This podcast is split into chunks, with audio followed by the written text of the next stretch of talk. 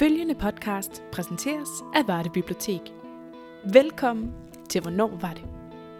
Hvornår var det er en lokalhistorisk podcastserie af Varde Bibliotek. I serien smelter lokalhistorien i Varde Kommune sammen med Danmarks historien, når vi dykker ind i de begivenheder, der har formet vores lokalsamfund. Vi fortæller de historier, der gemmer sig under tagene, i de små byer, i gaderne, i plantagerne og i klitterne. Kort sagt i hele Varde Kommune, fra Vejers til Agerbæk, fra Ølgod til Blåvand. Velkommen til.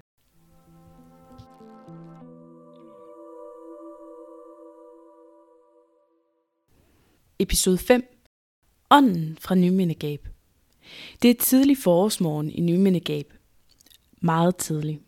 Disen ligger tykt mellem husene, men et par fugle synger alligevel en glad morgensang over klitlandskabet, der strækker sig ud til Vesterhavet. Det lysner fra øst, men fra syd stiger en dyb rumlen op. Pludselig brøler sorte flyvemaskiner hen over himlen. Det er den 9. april 1940, og fra den ene dag til den anden er Danmark besat. De kommende fem år vil få stor indflydelse på Nymindegab by. Selvom det måske kan ligne en rimelig anonym vestjysk by, så har byen nemlig en strategisk betydning for det nazistiske Tyskland. Derfor går arbejdet med at etablere Nymindegablejren som støttepunkt for Hitlers Atlantvold hurtigt i gang. Det fortæller denne episodes gæst, skolepræst på Hjemmeværnsskolen, Turo Kjær Jensen. Altså rygterne siger, at øh, allerede den 10. april, der starter tyskerne på at, at bygge i Nymindegab. Det er nok ikke korrekt, men meget kort tid efter, at, øh, at tyskerne har besat landet, der, der begynder man at bygge i Nymindegab. Og man har planer på, på forhånd, at øh, man vil øh, bygge derude.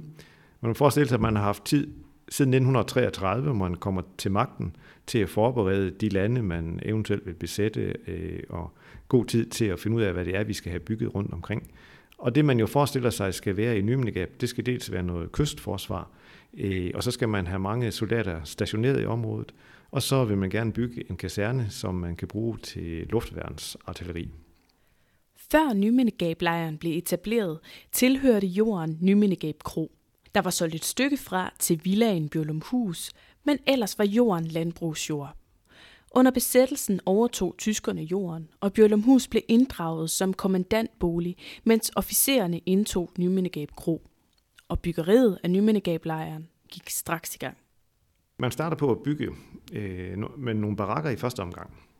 Øh, og det er også standardbyggeri, som man bygger, øh, som man kan se alle mulige andre steder, øh, med sikringsrum øh, i kælderne og med en messe, øh, til, hvor soldaterne og hvor officererne kan spise osv. Det er noget af det, som man etablerer i første omgang. Og så må man forestille sig, at her har tyskerne så boet øh, som egentlig skulle overtage kasernen eller tage sig af kasernen. Og der bor man først øh, i barakkerne, og senere så starter man så på i 1941 at bygge selve kasernen. Øh, støtpunkt, Nymindegab kalder man det så derude, fordi man har samlet øh, flere forskellige våbenarter derude. Altså et støttepunkt. Og vi må forestille sig, at, at i, i vores område her ude ved Vestkysten, der har der været ca. 7.000 øh, tyske soldater. Og i selve Nymindegab-området har der ligget ca. 3.000. I dag har Nymindegab 205 beboere, og i 1940 har byen måske endda været en lille smule større.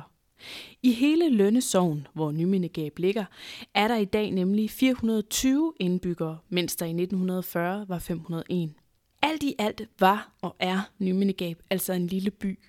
Men med kasernebyggeriet mange dobledes indbyggertallet. Relativt til byens indbyggertal kunne Nymindegab-lejren nemlig rumme et overvældende antal soldater. Selve kasernen er bygget til at kan rumme 13.000 mand. Ikke i huse, men, men i selve området. Og de der 3.000, som har boet øh, ude i, i Nymindgab-området, de har, dem, der har haft det rigtig godt, det er så dem, der har boet på kasernen, øh, hvor der så har boet nogen nede på stranden øh, i bunkers, og dem, der så måske har haft det lidt bedre, de har så boet i barakker, dels nede øh, ved stranden, dels op i lejren, men også rundt omkring i byen. Så vi må forestille os, at selvom at, øh, man ikke har lukket byen, ligesom man gjorde med hendes stationsby, så har, har tyskerne alligevel fyldt byen op ved, at man imellem de almindelige hus derude så også har bygget barakker. Barakkerne har blandet sig fint med byhusene, og selvom arkitekturen stak en smule ud fra de danske fiskerhuse, har det nok både været i tyskernes interesse og en del af deres strategiske overvejelser at kamuflere sig selv som en del af lokalbefolkningen. Rygterne siger, at kasernen burde have ligget et andet sted, fordi den ser meget frisisk ud. Så man, den burde have ligget i Holland, eller måske have, have ligget i Østfrisland øh, i Tyskland. Men den rigtige historie er, at alt, hvad tyskerne bygger, det er regelbag, altså egentlig typehusbyggeri. Så man har sådan en, en færdig tegnet kaserne og siger, okay, den her kaserne, det er den, vi lægger ude i, i Nymindegab. Og så har ideen med kasernen været, at hvis man nu så den opfra og ville flyve hen over den, så, så har den lignet en landsby. Det var sådan en sikkerhed for sig selv, fordi man forestiller sig, at hvis der nu skulle komme bombardementer, så vil man ikke, så vil man ikke bombe i sådan et område, hvor man så også kan risikere øh, at ramme civilbefolkningen. Så derfor så har man bygget barakker ind imellem. Camouflagen har tjent flere formål. For det første har det beskyttet kasernen mod luftangreb, netop fordi det militære kompleks er blevet set som en by fra oven. Samtidig har det også skjult andre funktioner, som Nymindegab-lejren blev opført for at udføre. Men selve lejren øh, er bygget af luftwaffe. Og luftwaffe, det er dem, vi normalt forbinder med, med flymask- flymaskiner. Altså, øh, her er det så øh, luftværnsartillerister, altså dem, der skal skyde øh, fly ned, øh, som bliver uddannet på kasernen. Så der er kommet unge mænd ned fra Tyskland, som så er kommet op til Nymindegab og skulle aftjene deres værnepligt, lære at skyde med kanoner. Øh, og ikke sådan kanoner, som vi normalt forestiller os det, for det er luftværnskanoner, som er på jernbanevognen. Så udover at øh, man får bygget lejren derude, så bygger man også en jernbane fra Nymindegab og så ned til vandet, hvor man så har en, en skydebane ned. Formålet med Nymindegab-lejren har altså både været beskyttelse af kystlinjen og uddannelse af nye soldater. Og det stillede krav til transporten til og fra Nymindegab. På det her tidspunkt var Nymindegab ikke et særligt rigt område. Man levede af fiskeri og dyrkede den næringsfattige jord, og vejene til byen har været hullede grusveje. Og så må vi forestille os, at hvis man i gamle dage kom ud til Nymnegab, så var det sådan et, et, et meget fattigt sted, sikkert også et meget øh, roligt sted. Øh, man har levet af lidt fiskeri og landbrug og sådan noget. Man har fået til dagen og vejen, men nok heller ikke ret meget mere end det. Øh, det har været dårlig vej derud. Det har været taget nærmest en dag at komme fra Varde og komme til, til Nymnegab. I samme øjeblik, at man så kom op på kanten og kørte ud ad op imod Holmslands Klit, så er man kommet ud på en sandvej. Og så kommer tyskerne, og så laver de ordentlig vej, og de laver ordentlig jernbane. De laver endda jernbane ned til stranden. Øh, man laver en betonvej, øh, som er der, hvor landevejen går i dag. Selvom besættelsen er et mørkt kapitel i Danmarks historie, er der aldrig noget, der er helt og aldeles sort-hvidt.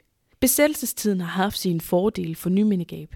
Ikke kun i forhold til infrastruktur, men også i forhold til den del af historien, der er svær at fortælle nemlig historien om samarbejdet med tyskerne. Det har absolut været en, en by øh, i byen, men også en, en, en kaserne, som jo har inddraget øh, hele civilbefolkningen. Fordi udover kasernen er blevet bygget, så er der jo også blevet bygget et utal af bunkers. Øh, og da man er færdig med, med den rigtige kaserne og får plads til, at man kan få soldater til at rykke ind der, så er det dem, der hedder organisation TOT, eller TOT, hvordan man nu øh, udtaler det, organisation OT, altså øh, Hitler-Tysklands byggetjeneste, som overtager. Og der har man ansat 250 danske byggearbejdere, jord- og betonarbejdere til at bygge for sig. Og de er blevet ledet af en officer og en øh, ingeniør. Og så kan man jo så spørge sig selv, hvordan kan det gå til, at der er 250, der godt vil arbejde for, for tyskerne? Og det har jo været ud fra blandt andet, at det, det var noget, den danske stat opfordrede til men man tjente også mere ved at arbejde for tyskerne, end man tjente for øh, udenfor. Man, var, havde, man fik en højere løn, når man arbejdede for tyskerne. Og, og så kan man jo undre sig lidt og så sige, at det er helt utroligt, hvad det er, at man har nået øh, at, bygge. Øh, hvordan i verden har man kunnet det? Ja, så man har planlagt det på forhånd. Og hvem har betalt for det?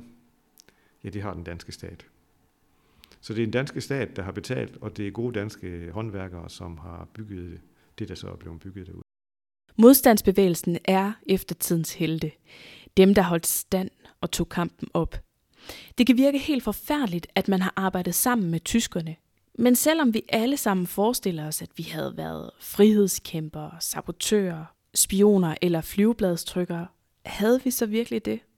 Under samarbejdspolitikken, der løb fra april 1940 til august 1943, blev borgerne i Danmark opfordret til at samarbejde med tyskerne. Og hvis regeringen og Folketinget siger noget, retter langt de fleste sig så ikke efter det. Efter krigen er det ikke noget, man har talt særlig højt om. Måske har man skammet sig, men arbejdet for og med tyskerne har også været med til at bane vejen for, at modstandsbevægelsen har kunne lave vellykkede aktioner og videregive vigtig information til de allierede. Det kan godt være, at man har arbejdet sammen med tyskerne, eller arbejdet for tyskerne på den tid, øh, men det er nok ikke noget, man så gerne vil fortælle om bagefter.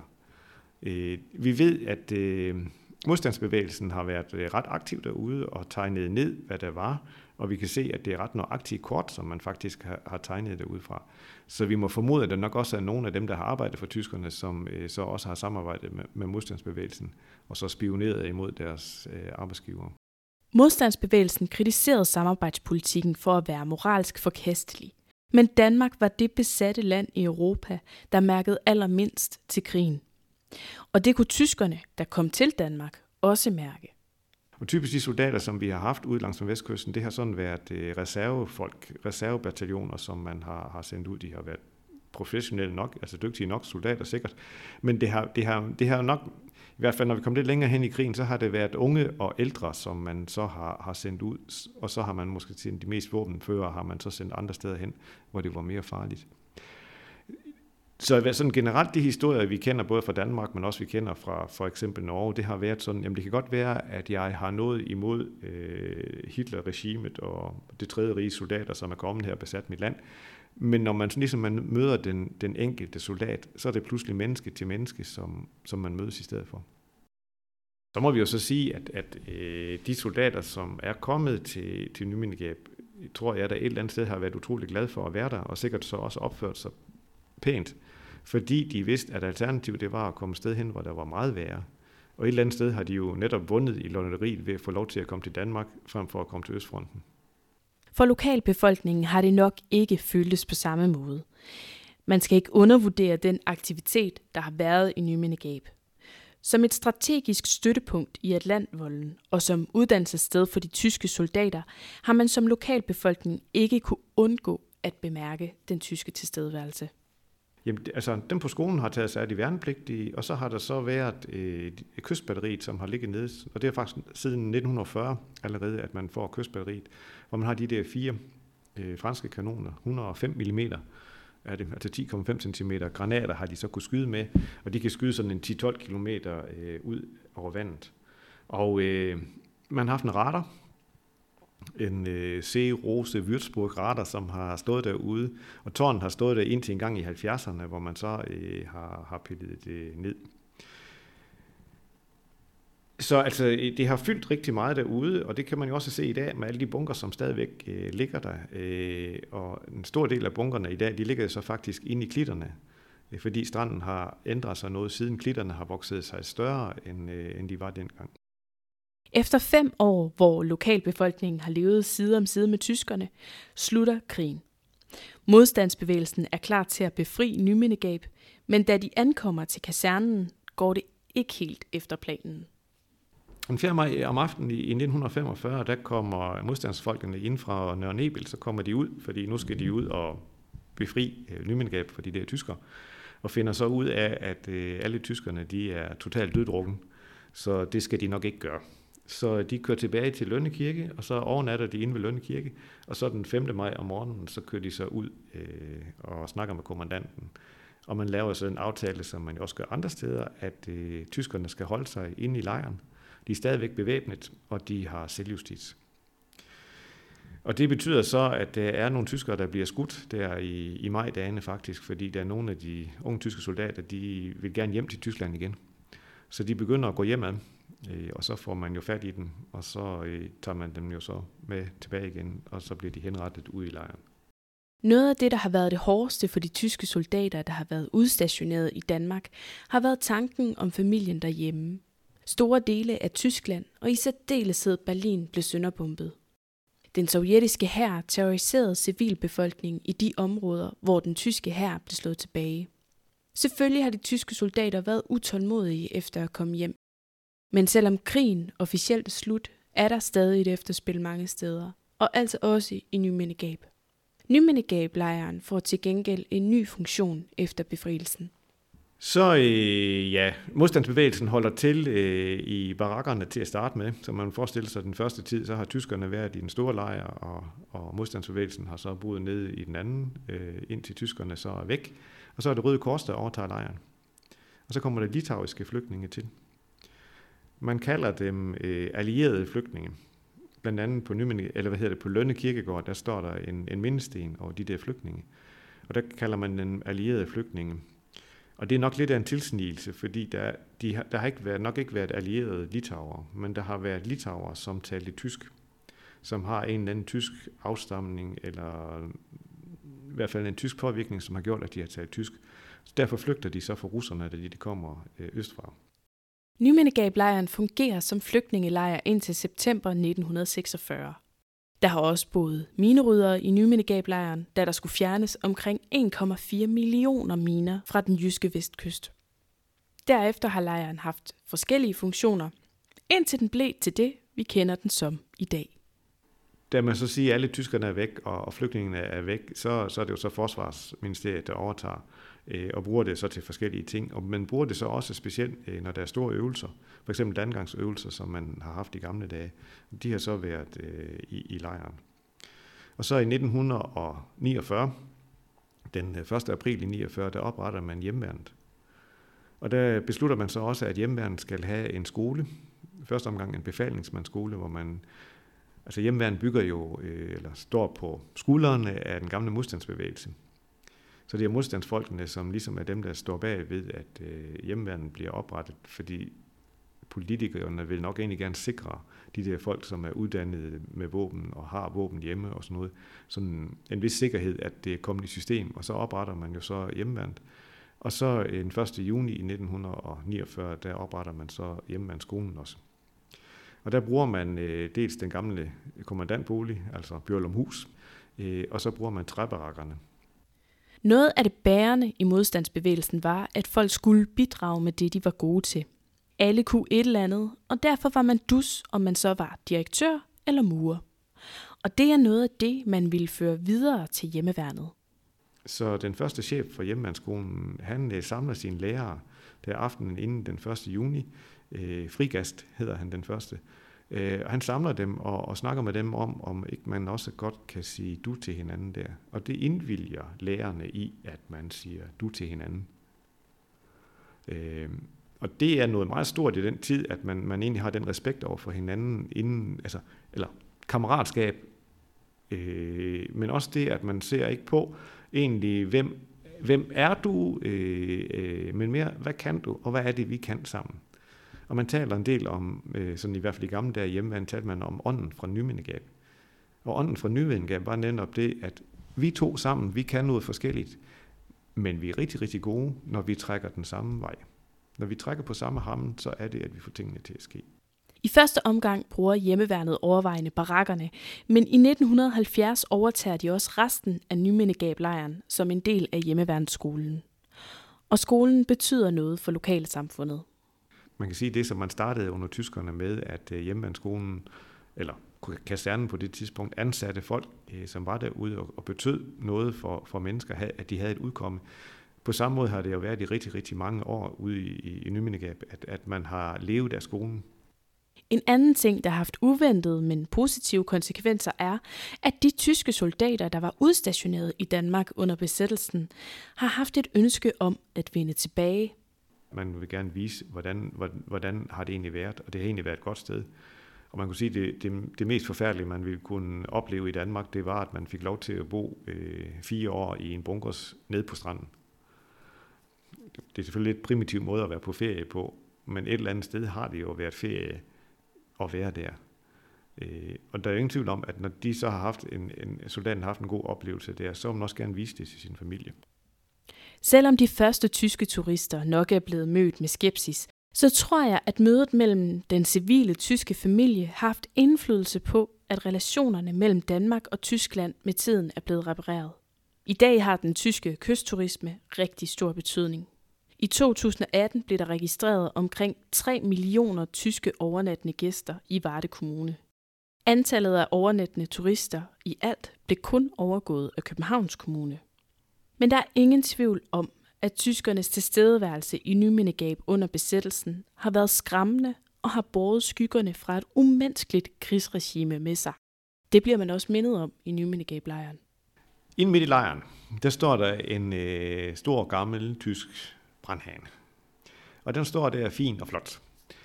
Øh, og hvis man så går hen og kigger på den, så kan man se, at den er tysk. At den øh, er støbt i Tyskland, og hvor den er støbt henne. Ned syd for øh, Husum, der ligger der en øh, koncentrationslejr, øh, og øh, som har været udlejret til Nøgen Gamme, øh, og der, den har ikke været brugt i, i så mange måneder, men på trods af det, så var der en hel del øh, af fangerne, som døde dernede. Ikke fordi man sådan set tog livet af den, men fordi de, det var så dårlige forhold. De manglede mad, og de skulle grave ud i masken og blev våde og døde af det. Og hvis de øh, så blev taget i at have stjålet et eller andet, en kartoffel eller en gulerod eller et eller andet, så skulle de afstraffes. Og midt i den lejr dernede, eller resterne af den, der står der øh, en brandhane. Man til den, vi har ude i Nymengab-lejren. Men den, der står nede i lejren dernede, den, øh, den er bare meget ødelagt. Øh, og det giver ikke nogen mening, fordi ved siden af den, der står der et, et skilt, hvor der står, at når fangerne de havde stjålet et eller andet, så blev de straffet ved at blive sat op på, på brandhanen. Og så skulle de sidde oven på brandhanen med hænder og fødder strakt ud i vandret, og så skulle de have enten guldrød eller kartoffel, eller hvad, hvad det var, i munden. Og så faldt de ned, og så blev de pisket, indtil de kom op og sidde der igen. Men den historie, den giver faktisk mening, hvis man ser vores brandhane øh, ude i lejren. Fordi der er sådan en tallerken ovenpå, på med diameter på 30 cm eller sådan noget. Så den kan man godt sidde på. Den anden brandhand kan man ikke sidde på. Øh, det, den er for smal, og den går en skrue op. Det kan simpelthen ikke lade sig gøre at sidde på den. Men oven på den skrue der, har der så siddet den der tallerken der. Og ligesom jeg fortalte, at, at alting var typehusbyggeri, øh, om det nu har været bunkers, eller det har været øh, selve kasernebyggeriet, eller det har været barakker, sådan har man har alt haft et nummer. Og en brandhane har også haft et nummer. Og der har man jo så sagt, at jeg skal bruge en brandhane, den skal stå midt i lejren, brandhane nummer sådan og sådan, model sådan og sådan. Den kom så til Nymindegab, og nøjagtigt den samme, den kom i koncentrationslejre i Svesinglejren. Svesinglejren blev oprettet den 5. september 1944 og lukkede allerede 29. december samme år. Fangerne i lejren skulle grave pansergrave til Friservolden, der var en del af Atlantvolden. Mellem 300 og 500 mennesker døde i perioden grundet de helt umenneskelige forhold. En af dem er den lokale modstandsmand, politimester Jørgen Bæk Simoni. Han døde den 12. november 1944. Modstandsbevægelsens aktioner og politimester Simoni fortjener deres helt eget afsnit. Men brandhanen i Nymindegablejren minder os om en uhyggelig del af historien. Om Danmark skulle have handlet anderledes under besættelsen, vil nok altid være et af de store diskussionspunkter. Selv bagklogskabens ellers klare lys afslører kun, hvor komplekst et spørgsmål det er, når konsekvenser i eftertiden, gode som dårlige, viser sig. Men ånden fra Nymindegab lever videre på hjemmeværnsskolen. Og på en tidlig forårsmorgen kan man høre fuglene synge, mens det trænede øje måske kan spotte et par hjemmeværnsfolk på øvelse i klitlandskabet. Du har lyttet til Hvornår var det? præsenteret af Varde Bibliotek. Podcasten er tilrettelagt af mig, Anne Sofie Birknes, og redigeret af Asbjørn Skovs Ende. Musikken i podcasten er skrevet og indspillet af de dygtige talentelever fra Varde Musik- og Billedskole, Peter Schmidt, Sigurd Nelling, Liv T. Hansen og Sofie Lønborg. Stor tak til Tue Råkær Jensen for at fortælle om Nymindegab-lejren, besættelsestid og ånden fra Nymindegab. Hvis du vil vide mere om, hvornår var det eller bibliotekets andre tilbud, så kan du se mere på vores hjemmeside www.vardebib.dk. Blandt andet kan du altid finde kataloget over bibliotekets mange arrangementer og tilbud online, eller finde inspiration til en spændende læseoplevelse. Du kan også følge Varde Bibliotek på facebook.com vardebib Vi opdaterer løbende om de mange spændende aktiviteter i Varde Kommunes biblioteker. Hvis du vil hjælpe andre til at finde podcasten, så giv gerne, hvornår var det stjerner eller anmeldelser, eller fortæl din familie, dine historieinteresserede venner eller din nabo om, hvornår var det. Der kommer nyt afsnit den første i hver måned. Har du ris, ros eller idéer til lokale historier, du gerne vil høre mere om, så kan du altid skrive til mig på abia Tak fordi du lyttede med.